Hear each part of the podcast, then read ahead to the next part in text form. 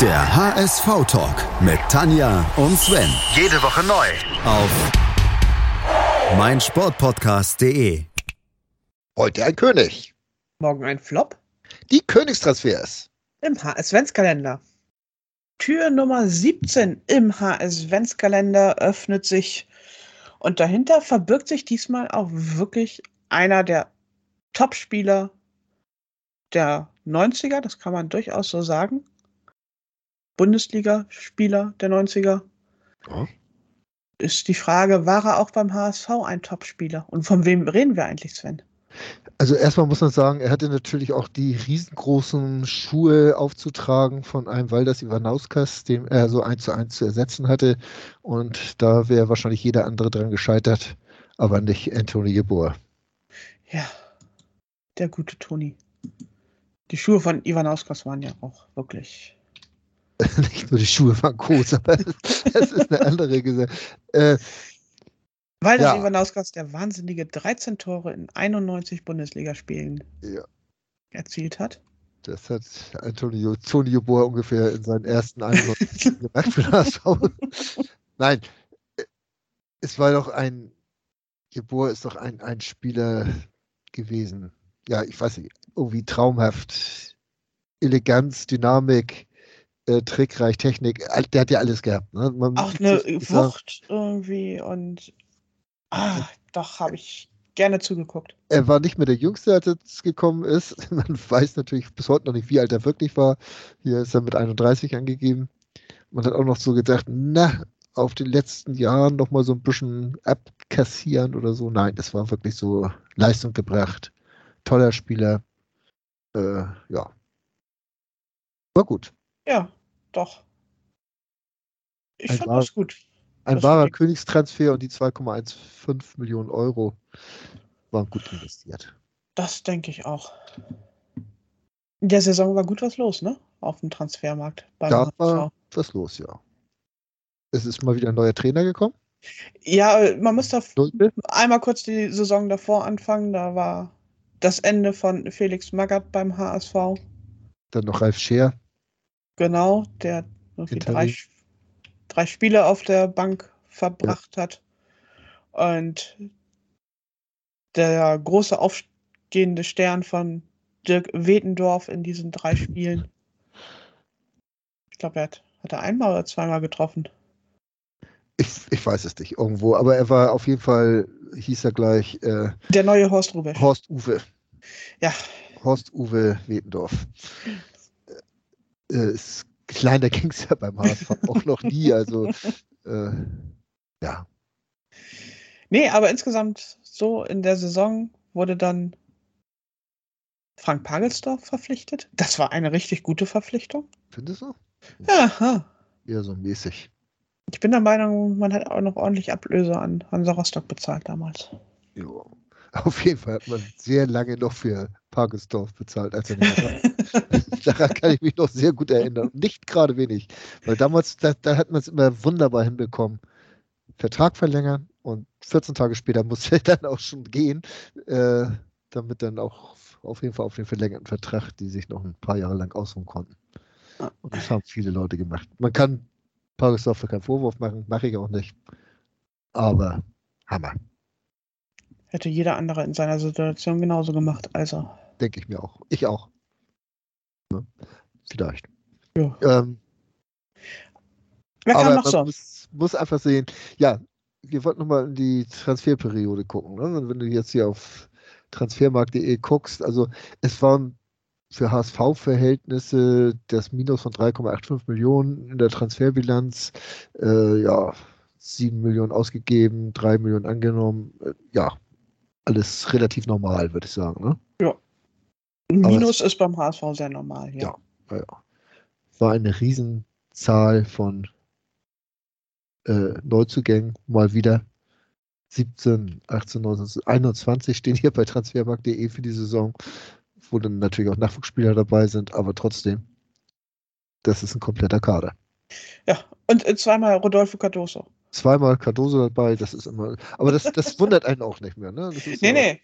Also eine Saison, wo Cardoso weder bei Zugängen noch Abgängen oder als Trainer aufgetaucht ist, die gab es ja zwischen fünfundneunzig und äh, zweitausendfünfzehn kaum. Äh, insofern war mit ihm immer was los. Ja, nur mal ein paar Namen zu nennen. Andreas Zeyer, Ingo Herzsch, Jörg Butt und auch ein junger Thomas Gravesen sind da ablösefrei gekommen. Genau. Ein bisschen was bezahlt hat man für André Panadic, der ja. aus Oerdingen für dreihunderttausend kam. Jacek Nibinski für eine Million. Mhm. Naja, Cardoso eins Komma fünf Millionen an Werder. Ja. Und Anthony Yeboah hat dann, wie gesagt, zwei Komma fünfzehn Millionen Euro gekostet, obwohl es den zu der Zeit noch gar nicht gab.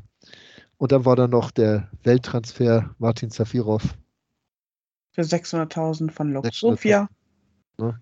Und dann guckt man, wer ist denn so gegangen in der Saison? Da taucht er dann schon wieder auf. Ja. Wir haben also, gerade nochmal nachrecherchiert ja, und uns erinnert, er kam am ersten siebten und ging am ersten neunten Ja. Zwei Monate. Für sechshunderttausend Euro. vierzehn Minuten, glaube ich, hat er gespielt. Eine rote Karte, wenn ich mich so recht erinnere. Und das war's dann. Ja. Und weg war er. Und weg war er.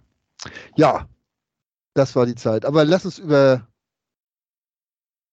nochmal in den Kader gucken. Da war dann Richie Golds noch da und Jörg Butt im Tor.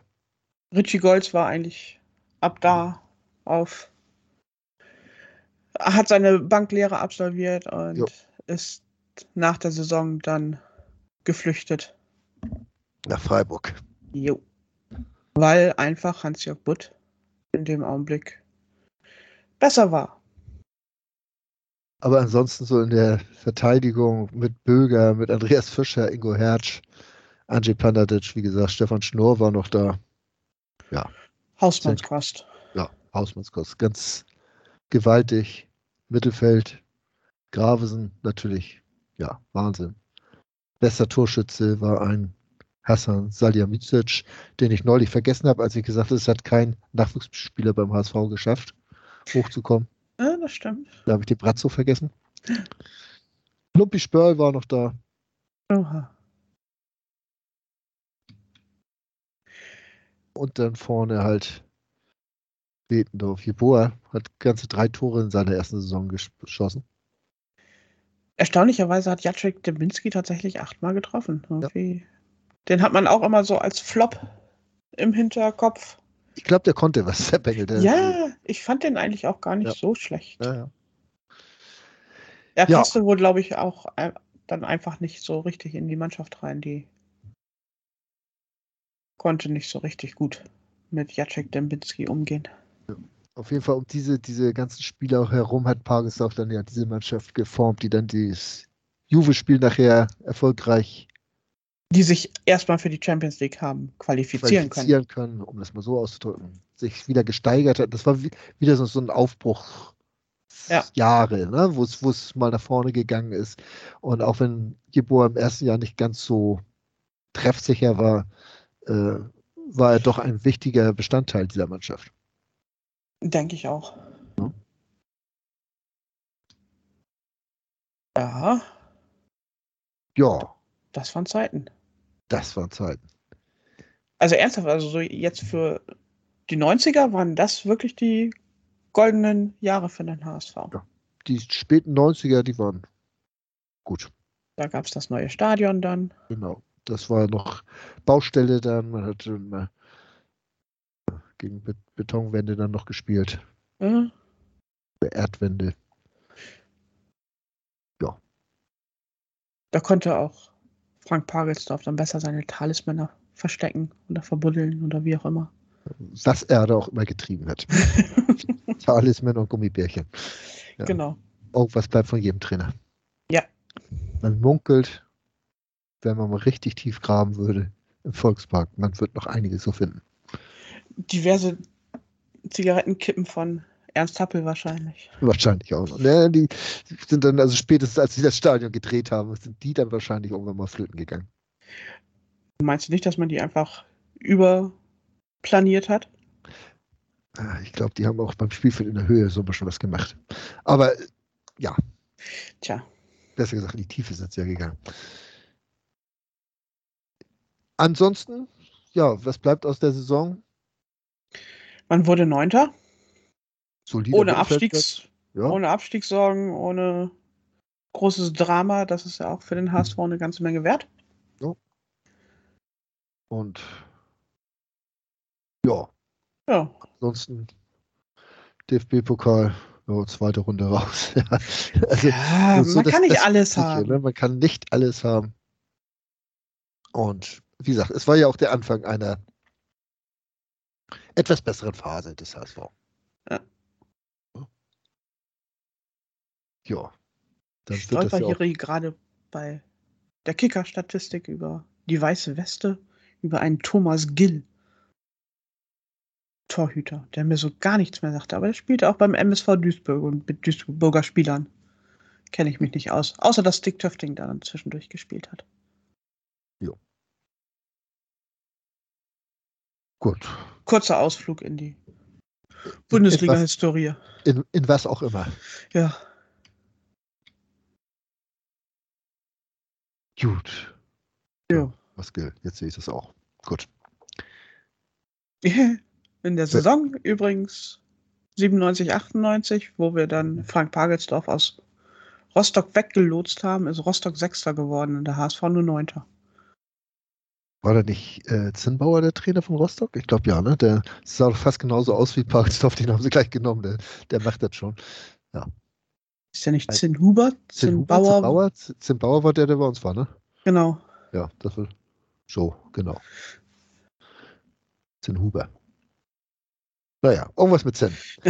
äh, Erzähl doch keinen Unsinn. Lass uns die Tür zumachen.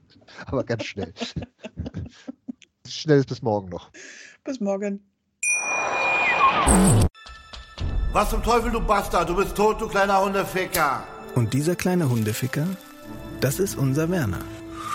Ein ganz normaler Berliner Kleinstkrimineller, der dann aber im Knast das Ding seines Lebens dreht. Una Fantastica. Risetta Perla Pizza. Er klaut seinem Zellengenossen ein Pizzarezept. Aber nicht irgendeins. Und mit dem eröffnet Werner dann die beste Pizzeria Berlins. Doch Werners Glück ist nur von kurzer Dauer. Denn es hagelt Probleme. Werners Pizzaparadies. Erstmals großes Kino- und Podcast-Format. Mit fetter Starbesetzung. Alina But, Kida Ramadan, Edin Hasanovic, Oliver Koritke, Ralf Richter, Ben Becker, Winfried Glatzeder, Anna Schmidt und viele mehr. Abonniert die Scheiße. Jetzt macht schon, mach! Der H S V-Talk mit Tanja und Sven. Jede Woche neu auf meinSportPodcast.de.